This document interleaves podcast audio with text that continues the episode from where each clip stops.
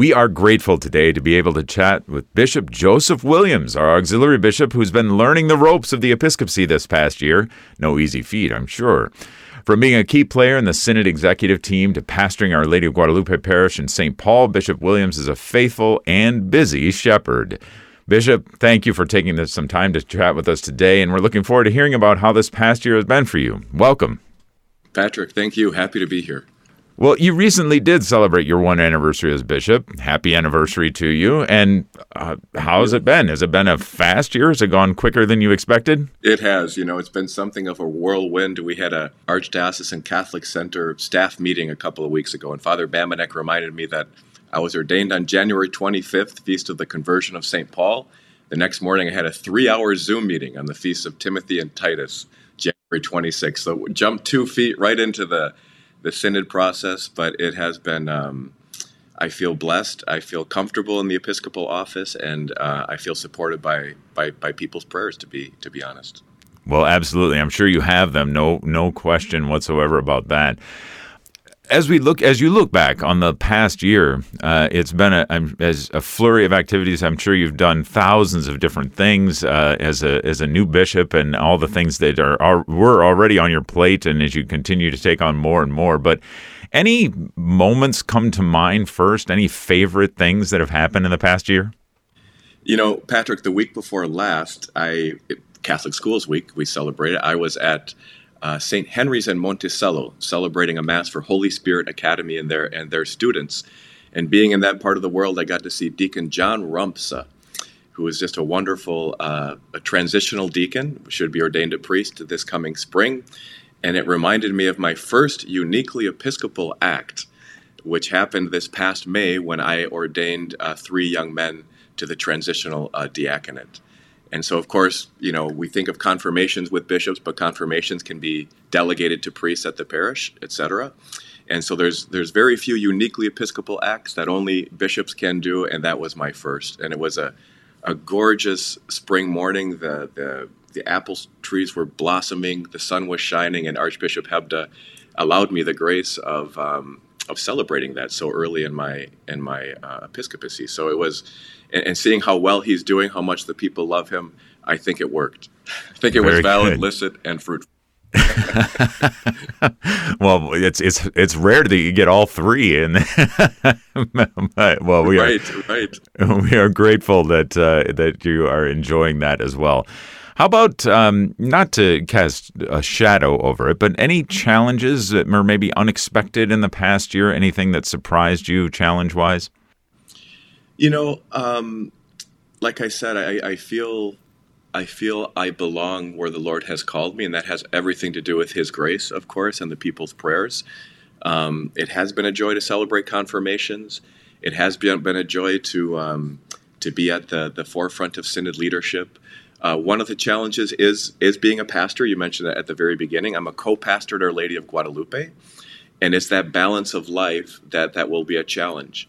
Um, Bishop Cozzens, um, he was rector for a time, but didn't didn't have a parish assignment, and so parish life, especially bilingual parish life, can be consuming. So just just making sure that I'm, um, yeah, trusting and walking closely with my co-pastor, Father James Bernard, who's been awesome this past year. I just feel so grateful to be to be working with him, and that the Lord and the Archbishop had sent him to help me and the people there. And um, but yeah, living that balance of life, and and you know, I think most of all, it's it's managing people's expectations. I think they were used to Bishop Cozzens, who is just holy, generous, available, and being limited in what I can do because of of a different job description at the ACC here at the, or the Archdiocese and being a parish priest, it's hard to say no at times. And so that's been uh, um, maybe maybe the, the, the most significant challenge this past year. I think most of our listeners are probably aware of how difficult it is to say no. And I can only imagine uh, what it must be like sitting in your seat and in your chair as a bishop. Um, that there are many, many opportunities that come your way that you just simply have to turn down. And speaking of which, we know you to be a man of deep prayer, and we are grateful for that, of course. Um, we look to that in all of our shepherds. But any specific ways that you guard your prayer time? Does it look different now than it did a year ago? Great question, Patrick. You know, um, I was inspired as a young priest because this is not unique to to priests or, or, or, or bishops or priests or even even lay people. There, there's a battle to be as opposed to do um, constantly. And as a young priest, being at the cathedral, being very apostolic at that point, loving prayer as well, I realized, boy, this is a, a challenge. And reading uh, Pope John Paul II's biography, Witness to Hope, there's a part in there that that described his day and and I was reading it while I was on a pilgrimage in Italy, and I think I was in Assisi when I read the chapter when it talked about his um, horarium or his daily schedule, mm. and I realized he doesn't have an appointment until 11:30 a.m. because he does his mass, and then he takes an hour and a half that he reserves for reading and writing, which is really a big part of his charism, and thank God he cultivated that. And I realized, boy, if the if the universal pastor can can be disciplined to take that morning time as Pope Benedict says, to go up the mountain heights of Zion and to graze there on biblical study and Lectio Divina. That became a part of my of my routine. So I've been fighting for that even as a bishop. It's harder um, to do it now. I, I did a, a, beautiful retreat with Archbishop and the bishops of Region 8. That's kind of how I celebrated my first year anniversary. That was in Florida a few weeks back. And beautiful setting. Uh, Archbishop Hughes, uh, Bishop uh, Emeritus of um, New Orleans in Louisiana, just preached a beautiful retreat. But in my prayer, uh, I felt a little admonition from the Lord. You know, I, I kind of asked for a grade on how my prayer life was.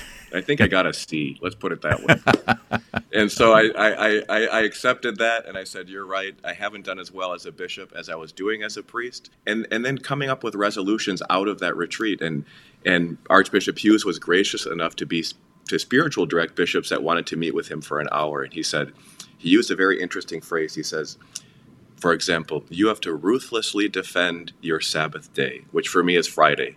Mm. And boy, does that get, that could be easy to fill up as well. But he used that word ruthless in defending that time with the Lord, the being with him, the rest that refreshes you to serve God's people. So obviously he's had to, to, to lived through that in his own episcopal life and now here comes a younger he's 90 91 years old and now a, a, young bishop comes and he can give that wisdom. And it was very beautiful that, that time with him. That's a great piece of advice for all of us as you say but specifically i know for clergy that that's uh, that's so necessary to say yes, I still need a Sabbath. I still need a day of rest, reflection, of focusing on the Lord. And uh, so, great, great, uh, great practice, Bishop. We will pray that you're able to continue to do that. Let's take a look at the uh, the synod process. We've talked a lot about the synod process, as you might imagine, here on Practicing Catholic. And of course, it's led to the Archbishop, Archbishop's pastoral letter, You Will Be My Witnesses, gathered and sent from the upper room. And it's been the bedrock of our new Office of Synod Evangelization as well, which you're quite involved in.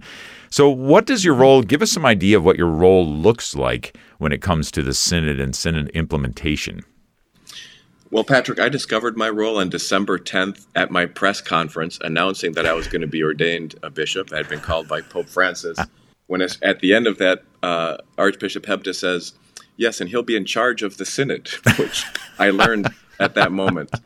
And knowing how monumental that project was, and that was in his mind and heart, as I suppose he discerned my own um, calling to be a bishop, that was uh, that was quite a surprise, but but quite. Um, quite dignifying. I, I shared with uh, the staff here at the archdiocese. I mean, he's put trust in me, you know, from the very beginning, and and I I thank Him for that trust. I thank God for that trust. And I feel the Lord has prepared me for this leadership. So many of the synod priorities, you know, whether it's, you know, missionary discipleship or moving the parish from maintenance to mission or youth and young adult, they've just been at the heart of what we've been trying to do in South Minneapolis. So I feel more than simply um, a leader, I can be a witness of what's possible, not just for for a couple of parishes, but for the whole archdiocese. So it's been it's been a thrill, and but I'm not alone. And this office that you mentioned, I, I thanked God this past year that Deacon Joe Michalak said yes to be the director of that all, uh, office. I think um, he's God's choice uh, for for leadership here at the archdiocese in, in matters of synod, and he's jumped in as well. In spite of all of his obligations, transitioning out of his current role as director of diaconate formation, he's just been amazing the way he he builds relationships, the the vision of sequential formation of the laity to go deeper and deeper and to keep taking steps because without that you the empowerment of the laity to be missionary disciples it, it doesn't it's not as fruitful so I, I, I admire him father Bambenek of course I think he's been on your show before. Joe Bambenek works here in the Office of Synod Evangelization. He's the real workhorse of this operation. Let's just hmm. put that out there right away. Right. He's he's humble, he's generous, and he just makes sure things get done in a timely way, in a professional manner, and he does everything with great faith and prayer. So the team that's being formed here, I think, bodes well for for something not simply bureaucratic, but truly fruitful, truly culture changing for for the archdiocese, and I, I'm excited about that. Fantastic. Great to hear. Well, when it comes to those synod evangelization teams as part of the synod implementation process, these the 12 as they're called, um, we know that their role will be to lead evangelization efforts in our parishes. So, just on a more uh, practical but theological uh, I guess, attack on that. What what does it mean to truly make informed disciples in our church today? You've talked about your experience with this during your time at St. Stephen and Holy Rosary in South Minneapolis. There, so what does it mean to uh, to make informed disciples in our church, especially now in the 21st century?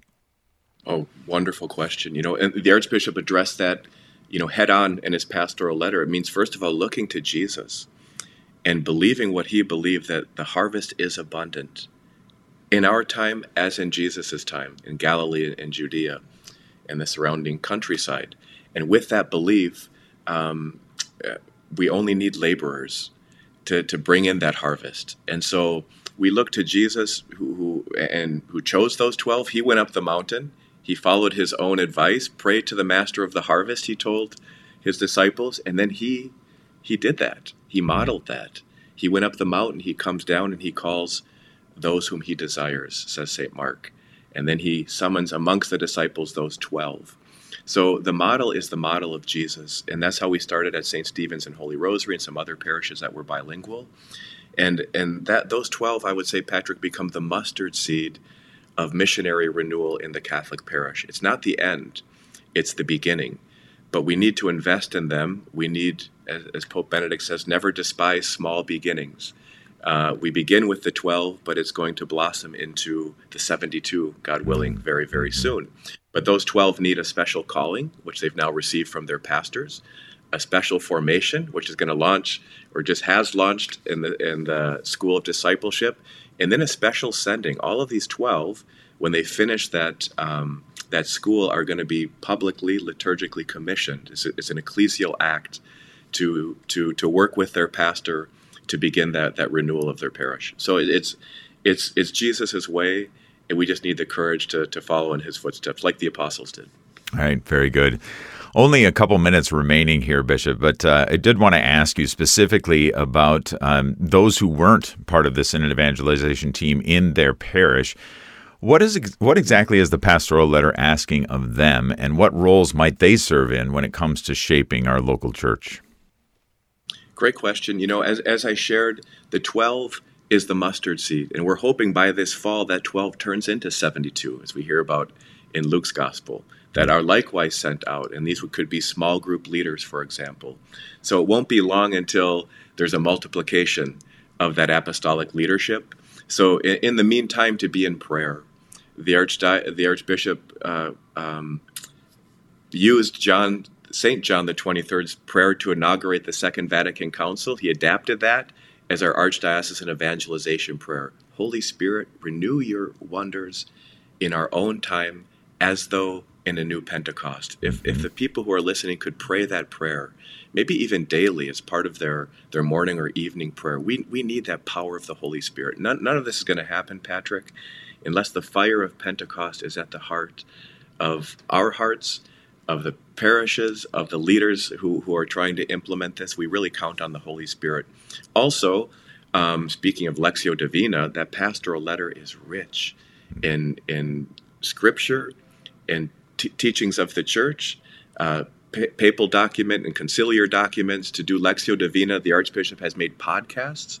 You could listen to sections of the pastoral letter while you're driving to work or coming home from work and let let that word go deep as rich as it is go deep because that's going to prepare the fruitfulness of of the active participation that we want from everybody in God's time fantastic Bishop Williams, there are so many other things that we could ask you about, but I'm afraid we're out of time. So before we let you go, as always, of course, if we would, if you could give us your blessing, please. I'll be happy to. The Lord be with you, and with your spirit, and through the intercession of the Holy Family, may the blessing of Almighty God, the Father and the Son and the Holy Spirit descend upon you and remain with you forever. Amen. Yeah, very peace. good. Yeah, thanks be to God, and thank you, Bishop Williams, for taking time with us today. God bless you and all you do. We'll be praying for you. You're welcome, Patrick. It's been a pleasure. Stay up to date with Bishop Williams by jumping over to thecatholicspirit.com, where you can read more of his reflections on the year that has just gone by in his episcopacy. And as always, you can stay up to date with the Synod by going to archspm.org/synod. When we return here on Practicing Catholic, Maggie Hange of the Minnesota Catholic Conference shares about an important opportunity for you to get involved in pro life advocacy this month. Stay tuned.